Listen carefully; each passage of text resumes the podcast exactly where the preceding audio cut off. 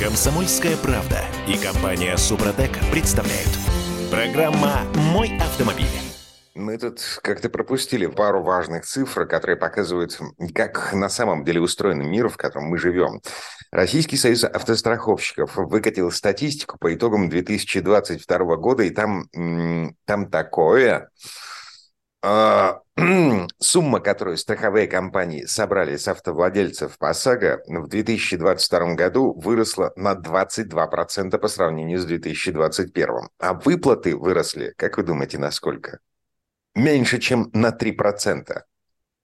А, в связи с этим вопрос. А мы точно социальное государство? Кому мы платим деньги и как ими распоряжаются страховые компании? Я Дмитрий Делинский. Олег Осипов у нас на связи. Олег, доброе утро. Доброе утро всем.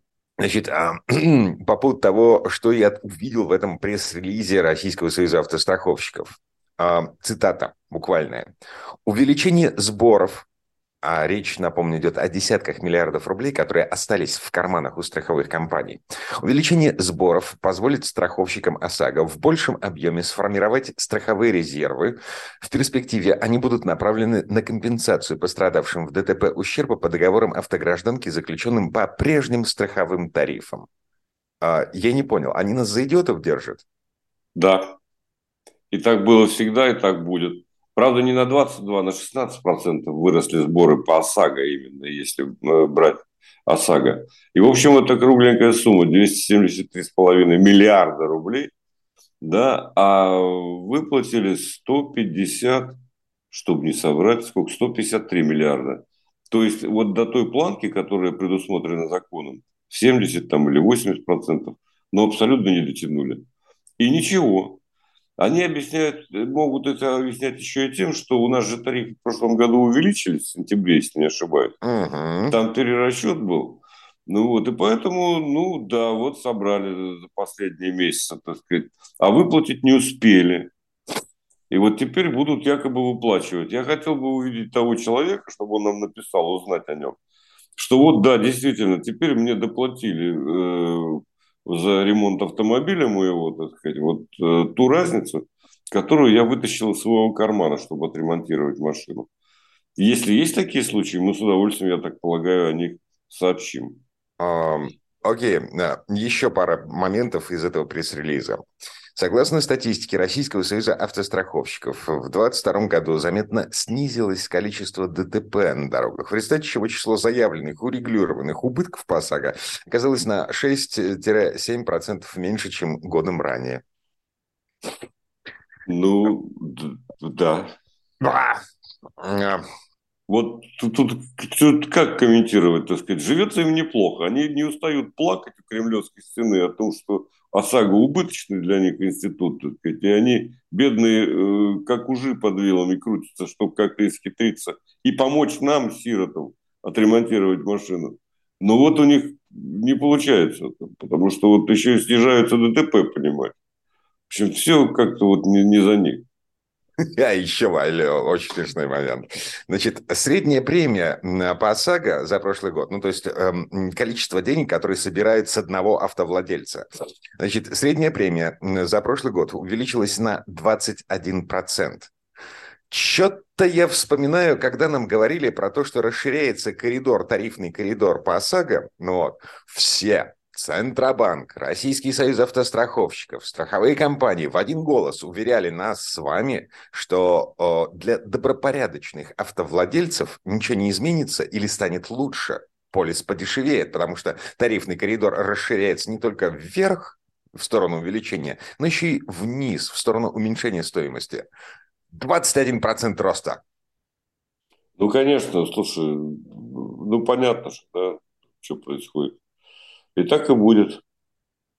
Увы. Закон позволяет. Значит, в среднем мы сейчас платим 6800 рублей. Ну, это понятно, что температура по больнице, то есть для молодого, э, только, только начинающего водителя, э, ОСАГО сейчас стоит заоблачный, там, я не знаю, 16-20, в некоторых случаях 25 тысяч рублей. Это если машина э, тяжелая и мощная. А средняя выплата по ОСАГО составила 76 800 рублей, э, плюс 10% по сравнению с аналогичным показателем 2021 года. Да, запчасти на 30 подорожали а премия на 10. Ну, в общем, понятно все. Поэтому я призываю всех, кто имеет дело с страховыми компаниями, ни в коем случае не идти у них на поводу, не жалеть, а идти в суд, чтобы они выплатили по полной программе. Вот единственное, кого мне не жалко во всей этой ситуации, это страховщиков. Вот да, абсолютно, и... ни, ни малейшего, так сказать, э, сочувствия нет. И смотрите, а, а они сейчас вот не дай бог попадете в аварию, они сейчас будут э, всеми доступными способами пытаться заплатить вам деньгами. Ни в коем случае, да, ни, ни, ни в коем случае не соглашайтесь, э, требуйте натурального возмещения. Закон позволяет вам отказаться от денег и потребовать натурального возмещения, э, но при этом контролируйте ремонт. Но, потому что эти э, нехорошие люди, мягко говоря, вот, они занижают стоимость, в том числе и для автосервисов. И автосервисы э, со страшной силой экономят на запчастях и качестве работы. Короче, вас все равно надует, но вы хотя бы боритесь. Угу. А, тут... Веселая тема с утра, да. Ну, извините, ну, как бы, вот мимо этого пройти нельзя, невозможно. Мы половину, половину прошлого года говорили, что страховые компании наживаются на нас точно так же, как э, дилеры наживались. Э, сейчас появилось натуральное подтверждение. Вот как бы просто задумайтесь страховая, страховые компании собрали с нас на 22% больше денег, чем было в прошлом году, ну, в смысле, в позапрошлом, а выплатили всего на 3%, на 2,8% больше. Это при том, что, ну да, машин стало чуть меньше, ДТП стало чуть меньше, но, но сумма страховых выплат выросла всего на 10% в среднем. Ну, ребят. Ладно, тут у страховых компаний созрел еще один любопытный, э, э, любопытная идея. Э, они заплатили каким-то умельцам, каким-то инженерам какой-то разработческой компании за приложение для мобильного телефона, которое способно контролировать, берет водитель во время движения мобильный телефон в руки или не берет пишут, что это нужно, чтобы доказать, что водитель не пользовался смартфоном во время движения, и это в итоге каким-то образом повлияет на стоимость полиса ОСАГО. Ну, вообще заметка очень смешная, очень такая, она ни о чем на самом деле. Ну, ну гироскоп почему, есть почему? в телефоне, да. Да, да. Есть гироскоп. Ну, вот, наверное, там программа, когда... А вообще зачем такие сложности? А, если в определенное время, там же фиксируется время, когда у него смартфон обнаружен. Так. Ну так что проще? Писал смс, э, читал что-то, был в телефоне или нет. Это отслеживается и э, сотни других способов. Э, Не-не-не, ну, погодите. А, вот это отслеживание Э, как это называется, биллинг, да, вот. Эм, это нужно в том случае, если водитель пытается доказать э, госавтоинспекции, что он не держал мобильный телефон в руках в тот момент, когда его щелкнула камера. Но тут речь идет о том, что в режиме реального времени но, эм, э, данные с гироскопа куда-то передаются для того, чтобы отследить, берет во время движения мобильный телефон в руки водитель или нет, для того, чтобы вот эта data использовалась для снижения или повышения тарифа по ОСАГО. Водитель э, нарушает или не нарушает? Водитель потенциально опасен или не опасен? Точно так же, как используются э, данные с датчиков э, э, там, градус вхождения в поворот, превышение скорости, вот, вот это все. То есть у нас же умные машины сейчас, гаджеты со страшной силой. Слушай, не слишком ли сложно для ерунды? Вот мне хочется так э, спросить прямо просто. Вот это зачем вообще все? Это вот это, это на какой черт, э, в принципе? Ведь а, все во, равно... Во, вот второй то, половине, там... во второй половине 2020 года вступили в силу поправки в закон об ОСАГО, дающие страховщикам право применять тарифные факторы, влияющие на потенциальную аварийность водителя при расчете стоимости полиса обязательной автогражданки. В том числе это может быть использование смартфона за рулем. Ну, то есть... Слушай, вот кто-нибудь слышал? Э, представь себе, тебе выписывают полис ОСАГО. Нет, э, господин хороший. Вы в прошлом году трижды входили э, на скорости недопустимые для этого поворота, создавали аварийную ситуацию. Вот я такого никогда не слышал. может, кто-то знает. А кроме всего прочего, мы только что с тобой выяснили, что на самом деле ни черта это не учитывается при э, расчете стоимости полиса ОСАГО. Э, иначе бы с тобой э, наблюдали не только повышение сборов, так сказать, но и повышение, так сказать, выплат или, так сказать, еще какие-то факторы, которые говорили бы о том, что не в одну сторону эти деньги собираются, а в две. Эм, и тем не менее, они заплатили какой-то разработческой компании какие-то деньги для того, чтобы э, собрать приложение, которое следит за тем, как используется мобильный телефон, находящийся внутри салона автомобиля. Мне вот интересно, а э, черт возьми, а если это, э, этот мобильный телефон не я взял в руки? Если жена, сидящая на пассажирском сидении, взяла в руки мобильный телефон? Ребенок, что... телефон упал. Мало ну, ли какие ситуации. Все, трендец, мне трендец, стоимость моего полиса ОСАГО вырастет нет, ребят, я не знаю. Ладно, вернемся буквально через пару минут. Комсомольская правда и компания Супротек представляют. Программа «Мой автомобиль». А это мы вернулись. А, у нас тут есть еще пара цифр любопытных. Значит, какие, какие штрафы чаще всего получали российские водители в 2022 году? Это не аналитика ГИБДД. Госавтоинспекция еще не успел подвести итоги 2022 года. Это всего лишь э, ну, опрос, опрос населения, э, проведенный э, сервисом штрафы ГИБДД, в котором зарегистрирован каждый восьмой автомобилист в нашей стране. Так, ну что, по цифрам, Олег Осипов у нас на связи. На связи, да? На связи, конечно. Ну, так и что? Что там такое? Цифры меня, цифры впечатляют. Вообще к, к доктору не ходи и не плати аналитикам. А понятно, что большинство штрафов, больше 80%, это за превышение скорости на 20-40 км в час. Самое популярное нарушение. Ну, да. да.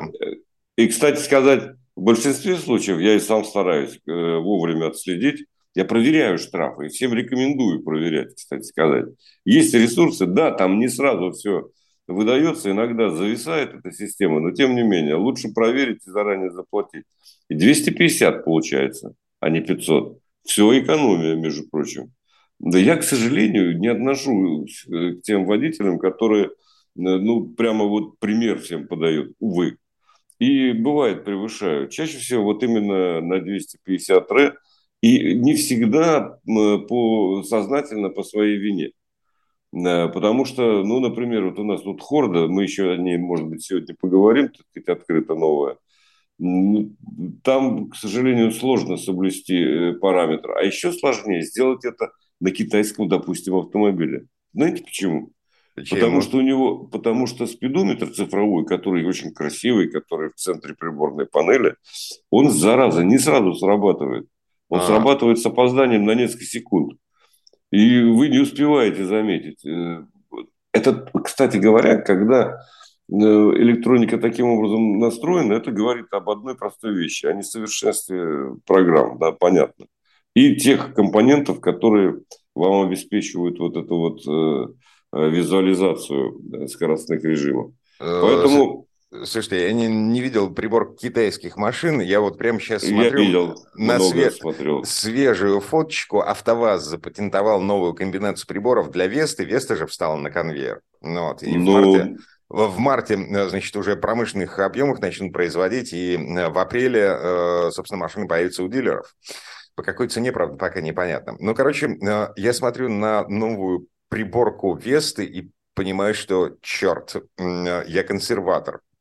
Вот. Это, это страшно. Это, это как смартфон. Куча цифр. Вот просто куча. И что с ними делать?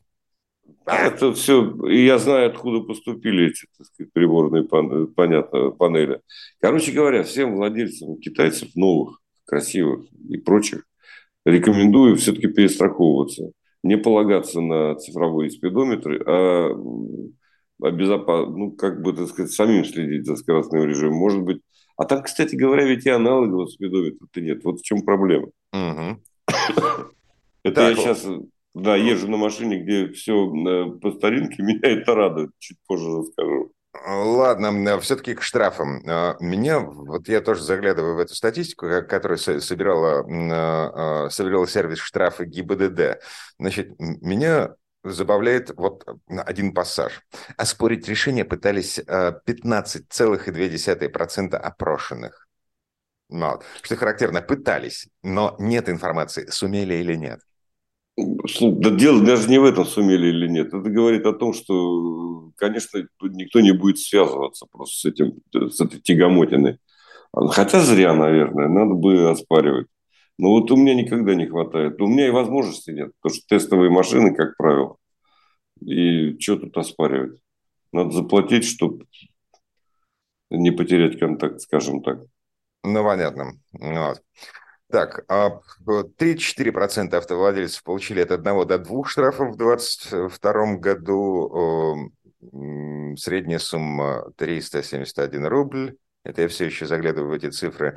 18% вообще ни разу не попадали в поле зрения камер и живых инспекторов. Да они просто не выезжали никуда, на самом деле. Я так представляю себе.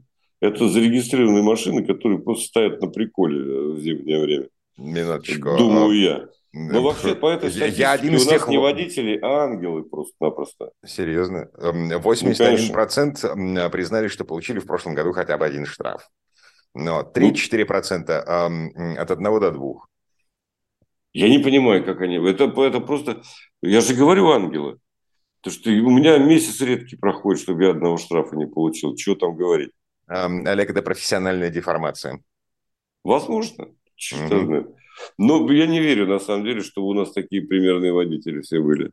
Вчера вот проехал, опять же, ну, даже рассказывать не хочу. Потом ага. как-нибудь. Ладно, 52-й из Москвы пишет нам. Доброе утро. Вчера сделал ОСАГО а, Kia Rio 1.6, стаж год. Знаете, сколько стоит? Вот эта бумажка.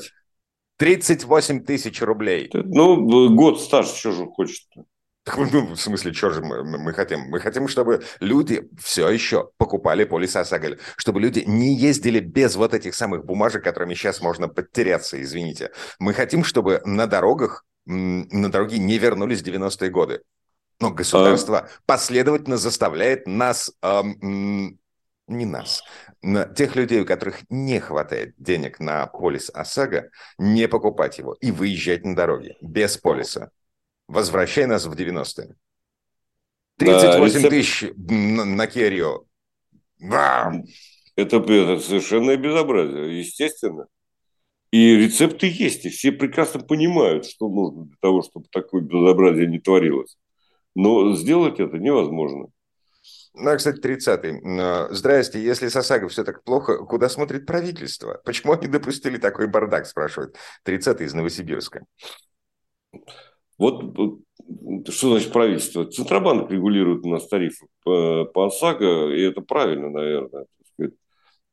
Правительство всюду смотрит, но не все успевает, наверное. Ой, ой-ой-ой. ой Мне прямо это так жалко, я честно скажу. Я угу. Кушать не могу иногда, как жалко. Из Перми, 14 Здрасте, пора сделать ОСАГО добровольным.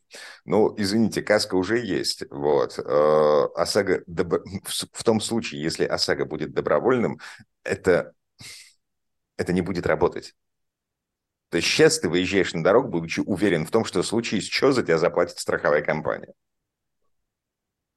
А ну, сколько-нибудь, так... но заплатит. Да. да, а если такой бумажки нет, если машина не застрахована, если ответственность водителя никак не застрахована, э, ну, не знаю. Да что это все про 90-е? Чего вы так как боитесь? Веселое было время, надо заметить. Угу. Спасибо. Я-то пережил, ничего, как-то все нормально. Так, ладно, вернемся к нашим баранам. Э, значит, Москва э, впереди планеты всей. В 2023 году завершится строительство большинства крупных дорожных объектов в Москве и Подмосковье. Э, это нам сообщает столичный городоначальник Сергей Собянин. Вот. Ура, ура, воздух чепчики бросали. Плотность дорожной сети в Москве сейчас, по-моему, раза в четыре больше, чем в том же Петербурге например. Но У нас тут транспортные власти просто ставили диагноз э, господи, транспортной системе городской и пришли к выводу, что, ну, в общем, швах, ушивать нечего. А в Москве все зашибись. Я, ты знаешь, могу честно посвятить э, часовую лекцию примерно э, тому, что происходит в Москве с дорогами. Меня эта ситуация, несмотря на бодрые рапорты мэра, совершенно не вдохновляет и не радует.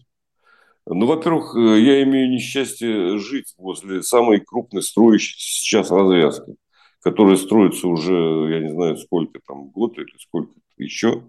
Э, в общем, это тоска. Я не могу из своего городка выехать просто-напросто. Это два километра от МКАД. Я пересекаю МКАД каждый божий день. Выехать из города невозможно, потому что э, происходит сущее безобразие. Во-первых, те тут под боком вдруг построили огромный, невероятных размеров и невероятного количества жильцов микрорайон. При этом дорогу ни одну новую не проложили.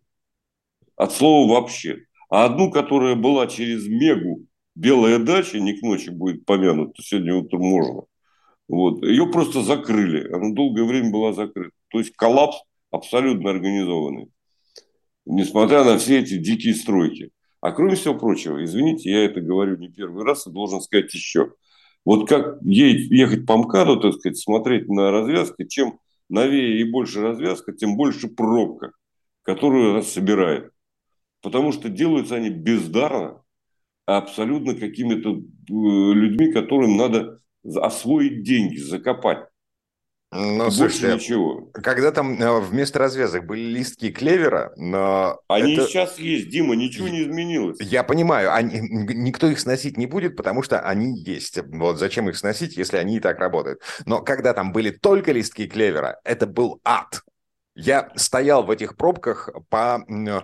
Господи, однажды целый вечер простоял в э, пробке на развязке Ярославки и этого МКАДа. Но четыре часа.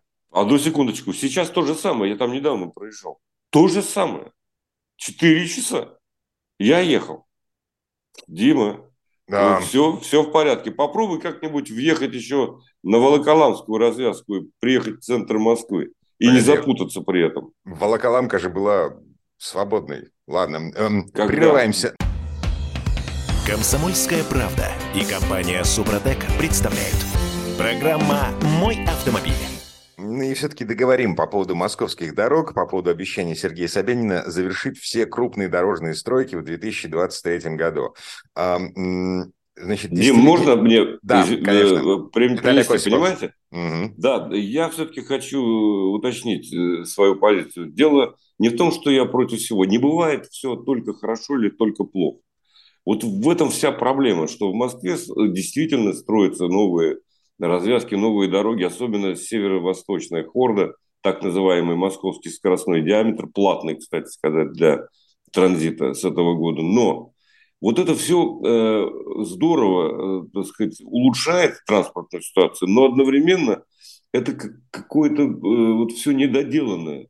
Какое-то все видно, что в, э, э, в торопливости созданы, так сказать, вот эти вот развязки – и сама хорда, она не прямая, и сам этот диаметр не прямой. Там, если на проспект Буденного прямо ехать, если, так сказать, по этой хорде, многие путаются, а существует такая загогулина, да? Вот зачем mm. это оставлять? И ты теряешь неизбежно время в пробках в одну и в другую сторону. То есть ты несешься со скоростью 90 км в час, потом сбрасываешь до 7, до 50, выезжаешь там, короче говоря, вот это вот Олег, совершенно глупейший маневр. Олег, смотрите, значит, западный скоростной диаметр.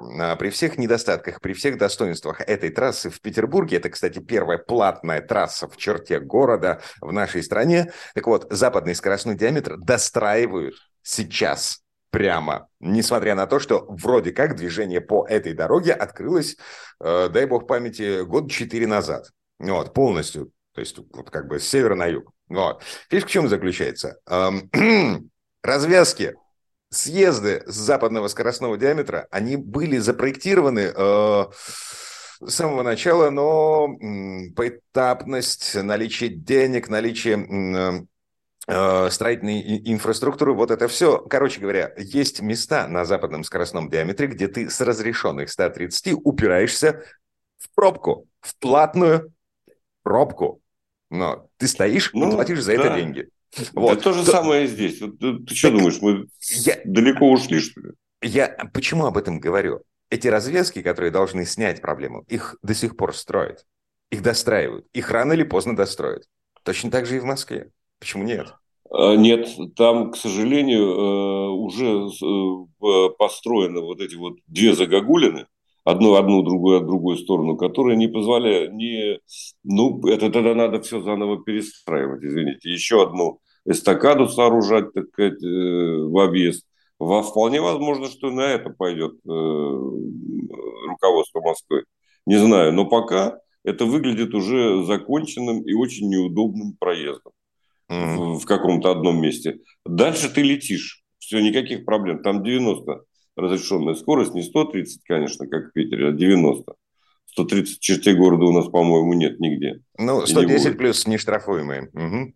Ну да, 90 плюс 20, 110 э, разрешено. У нас 110 нет внутри города, только 90, вот на МСД, московском скоростном диаметре. Ну, она, кстати говоря, достраивается еще, посмотрим, что будет. Но дело в том, что, к сожалению, э, вот эти вот неудобные развязки, они с Амкана никуда не деваются они так и остаются. И разобраться в них э, человеку неподготовленному, который не каждый день есть, чрезвычайно сложно. Я уж не говорю об указателях. Я вспоминаю. И пробки, увы, увы, увы, э, никуда, к сожалению, не делись в традиционных местах.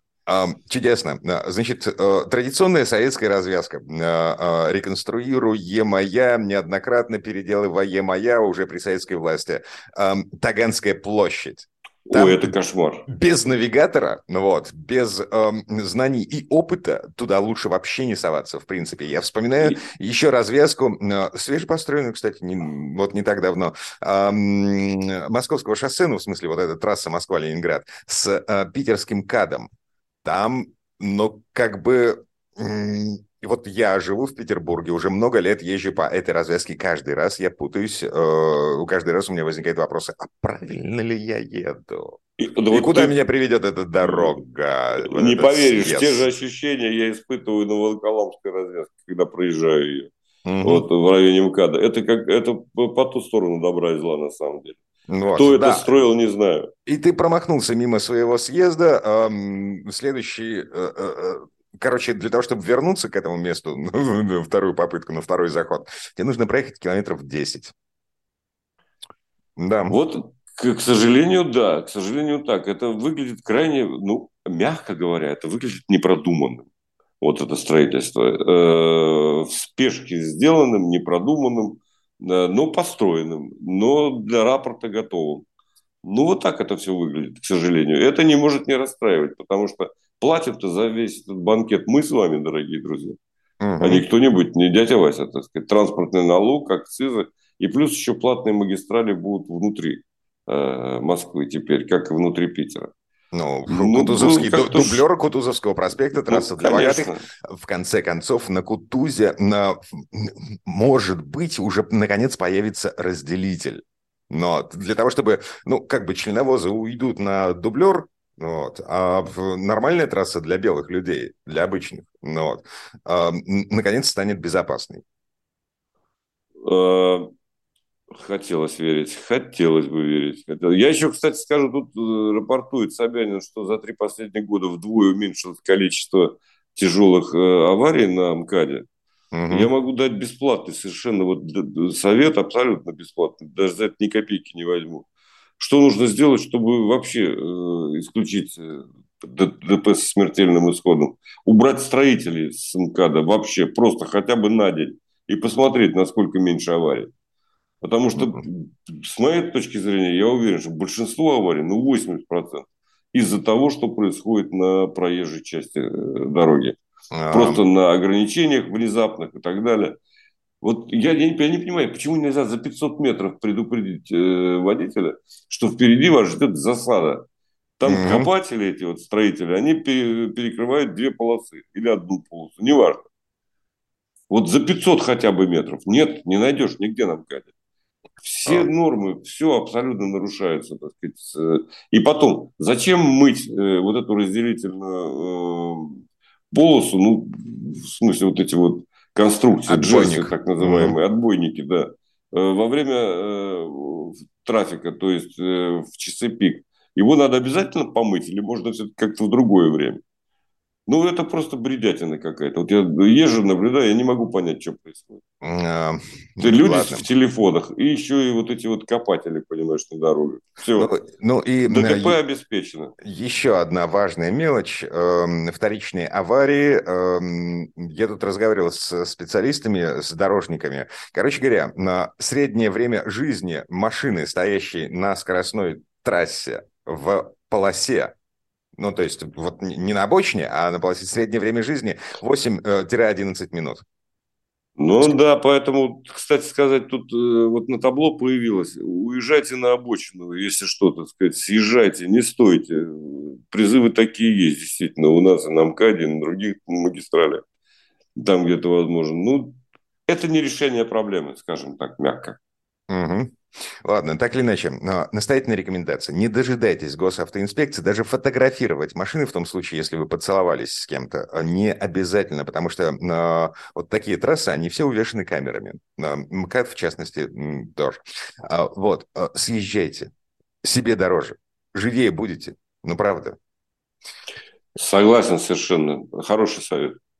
Так, а сколько у нас? Три, где-то четыре минуты до конца этой четверти часа. А, время потрогать машину руками. Аналоговая машина, на которой ездит а, Олег Осипов. Совершенно верно. Называется фамилия ее Сузуки SX4. Ага. Давно не брали, тут она обновилась. Не буду рассказывать о том, как изменились бамперы, появилась светодиодная техника и так далее. Все это, конечно, есть. Появился новый дисплей, он переезжает то наверх, центральной консоли, то в середине, то под дефлекторами. У меня вот под дефлекторами, а есть еще версия сверху. Это все не важно. Важно ощущение. Вот я пересел с китайца, честно скажу, на Витару, о, фото, господи, на Витару, оговорка по Фрейду. То же самое распространенное все-таки Витара на SX4 Suzuki. Это совершенно другой автомобиль. Mm-hmm. Вот тут я посмотрел какую-то программу популярного э, автора, он там разбирал машины, и в конце вот так небрежно говорит, да какая разница, ну, для человека не следующего действительно сесть что на китайца, что на японца, что на европейцев, все равно. Вот главное, чтобы по деньгам проходил. Но совершенно не так, абсолютно не все равно. Ты чувствуешь спинным мозгом разницу. Машина едет по-другому. Вот аналогичный кроссовер, ровно с которого с китайского не буду называть, я пересел, неважно. Э, и он едет совершенно по-другому. Хотя э, все вроде тоже, и двигатель схожий. В данном случае 1.4 турбо, 140 сил. Да, но машинка настолько уверенно держит себя на дороге, настолько приятно рулится, что, конечно, небо и земля по сравнению с тем, что к нам э, поставляется новое из Поднебесной. Ну, что могу всего, сказать. Да, плюс ко всему, я еще езжу с машины All Grip, э, то есть с полным приводом.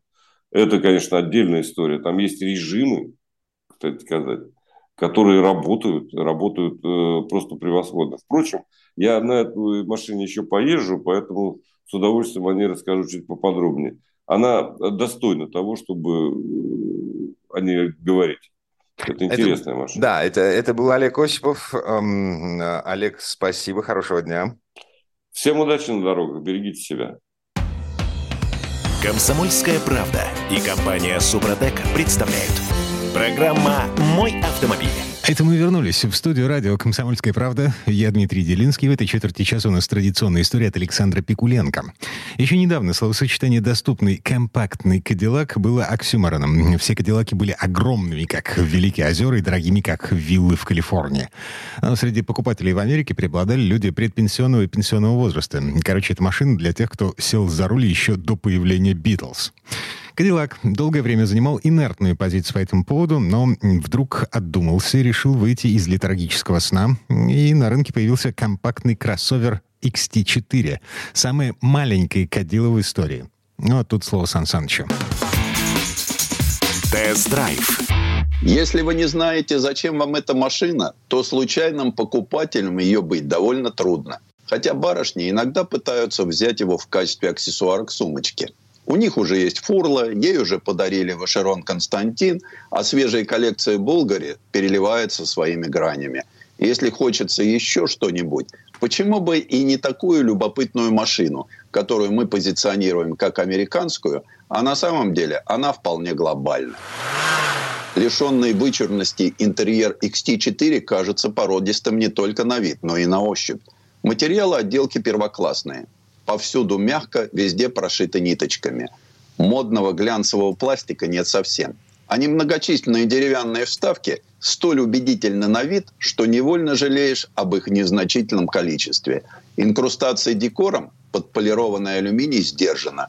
В общем, внутреннее обустройство Кадиллака свидетельствует о хорошем вкусе его создателей. Очарование салону добавляет легкий налет консервативности. Ни тебе сенсорных панелей, ни изобилия дисплеев, аналоговые приборы, физические кнопки – все это по нынешним меркам чуть ли не олдскул. А в целом Cadillac XT4 горожанин. И он абсолютно не внедорожник. Если в поля вы на нем уехали, то до весны там машину и оставили. Но в рамках асфальта, да, конечно, вот эта машина. Причем, когда вы берете удивительный дизайнерский ключ, кладете его в карман, вы уносите с собой прекрасный аксессуар. И из этих аксессуаров здесь состоит все. Руль – аксессуар, панель приборов – аксессуар, полочки, ящички, консоль посреди машины, к которой прикреплены всяческие другие аксессуары. Там и площадка для зарядки мобильного телефона. Сегодня уже никто не требует от компактного кроссовера выдающейся функциональности. И Cadillac XT4 этим бессовестно пользуется, не стремясь превзойти ничьи ожидания. Конечно, на этой машине тоже сэкономили. По шумоизоляции, качеству материалов, но это абсолютно не важно. Если вы принимаете то, как сделана эта машина, как она выглядит, то вы получаете вознаграждение от каждой дизайнерской затеи, а заодно и ошибки – Cadillac XT4 – это машина для эгоиста.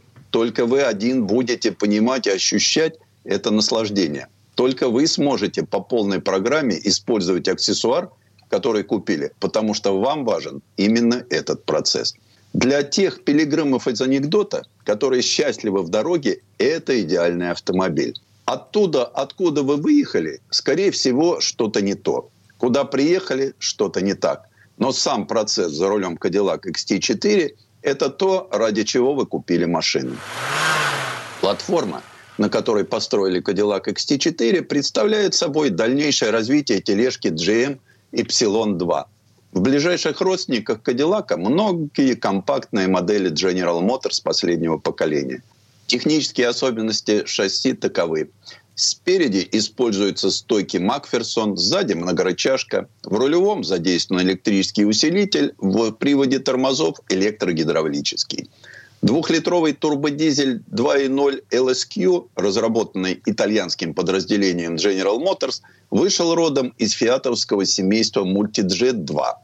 Благодаря турбонаддуву с изменяемой геометрией отдача мотора составляет 174 лошадиных силы. Девятиступенчатый автомат у GM свой собственный. Это относительно свежий агрегат Гидроматик 9T60. В Европе и Америке XT4 бывает и переднеприводным. Однако у нас такие не прижились. Схема трансмиссии аналогична той, что используется на большом XT6. Задний дифференциал отсутствует в принципе, а распределением момента между колесами задней оси заведует пара муфт с электронным управлением, по одному на каждое колесо. Еще одна муфта установлена в раздатке. При одновременном размыкании всех фрикционов карданный вал не вращается, экономит топливо. Пока что судить о надежности силовых агрегатов XT4 сложно. По ним слишком мало статистики. Автомат вроде бы проблем не доставляет, но эта коробка достаточно чувствительна к качеству масла и периодичности его замены. Если каждые 80 тысяч километров менять масло и фильтры, то и 250 тысяч пробега для коробки не предел. Для двигателя межсервисного интервала как такового нет. Решение о необходимости пройти ТО принимает бортовой компьютер. По опыту эксплуатации машин в городских условиях Кадиллак может попроситься в сервис дважды в течение года. А владельцам дизельного XT нужно еще и следить за уровнем жидкости от Blue. Он отображается в одной из вкладок меню бортового компьютера. Заливать ее придется где-то раз в 7-10 тысяч километров. Штатный дистанционный пуск на XT4 удобен в морозе. Причем открытие центрального замка не глушит мотор. Руль греется вместе с двигателем, и переднее кресло тоже. А снова нажать кнопку пуска, сев в салон, все-таки придется, чтобы включить основное электрооборудование. Именно в силу давней привычки я предпочел XT4 с дизельным мотором. Во-первых, машину с ним предложили существенно дешевле. Во-вторых, работает он сдержаннее. По крайней мере, здесь этот двигатель кажется тихоней. А в-третьих, с ним и динамика разгона лучше. Самый раздражающий момент, связанный с зимней ездой на XT4, это необходимость всякий раз после запуска двигателя обращаться к кнопке выбора режимов движения. Если не переключиться из режима тур в АВД или спорт, то кроссовер останется переднеприводным. К слову, этим же прежде грешила старшая модель XT5. Однако после недавнего обновления инженеры перепрограммировали электронику. Да и при езде по обледеневшей дорожке не всегда понятно, что у XT4 на уме. То он послушно пускает в скольжение заднюю ось, то плужит передние наружу виража. А в сугубо гражданских режимах есть вопросы к настройкам рулевого. Усилие на руле нарастает слабо, при этом баранка как будто все время зажата, из-за чего возникает недостаток обратной связи. Да и особой остротой руль не блещет, от упора до упора почти три оборота. А за пределы дорог с твердым покрытием зимой на XT4 лучше вообще не соваться. Геометрически он для этого не приспособлен. Отчаянно можно посоветовать заранее выбрать режим бездорожья, в котором зажимаются фрикционы задней оси, имитируя блокировку несуществующего дифференциала. Так вы заедете чуть дальше, но потом все равно застрянете, поскольку Кадиллак в самой безобидной ситуации не упустит возможность упереться в снег передним бампером или же повиснуть на брюхе. При попытке прохватить по снежной целине американец просто нагреб сугроб под себя и улегся на него отдыхать заявленный дорожный просвет XT4 скромные 179 миллиметров под переднюю осью. Примерно столько же мы намерили и под пластиковой юбкой бампера. Так что парковаться у высоких бордюров следует аккуратно. Cadillac XT4 подразумевает полный привод и девятиступенчатый автомат по умолчанию – у спортивного XT4 еще и ручка дверей окрашена в цвет кузова, иные задние фонари с прозрачными корпусами, свой рисунок колесных дисков и красные тормозные машинки. В салоне другой руль, алюминиевые накладки на педали и декор из карбона. Вообще-то машина оснащена более чем хорошо. 8 подушек безопасности, бесключевой доступ и дистанционный запуск, двухзонный климат, электропривод кресел, мультимедийка с 8-дюймовым тачскрином – электропривод багажника, обогрева руля и всех сидений, датчики парковки по кругу и камера заднего вида. Все при ней. Даже некоторые интересности, вроде панорамной крыши или 20-дюймовых колес. Или, например, камера кругового обзора вместе с монитором в зеркале заднего вида. Система предотвращения наезда на пешехода при движении задним ходом и автопарковщик. Приятный в целом автомобиль, на мой взгляд, подпортили три вещи – скромный багажник, совершенно легковой клиренс и не самые удачные настройки подвески. В минусы можно также записать отключение полного привода после каждого рестарта, но это замечание актуально только в зимний период, да и то не всегда. Впрочем, тем покупателям, которые клюнут на эффектную внешность и пафосный бренд, остальные недостатки вряд ли покажутся существенными. Тест-драйв ну и самый главный недостаток – цена. Под заказ прошлогоднюю машину можно привезти за 4,5 миллиона. Двухлетка с небольшим пробегом 3 с хвостиком. На рынке есть варианты за 6, за 7 миллионов, например. А Сан Санычу спасибо. Это был Александр Пикуленко, летописец мировой автомобильной индустрии. И у нас на этом все на сегодня. Дмитрий Делинский, радио «Комсомольская правда». Берегите себя. Программа «Мой автомобиль».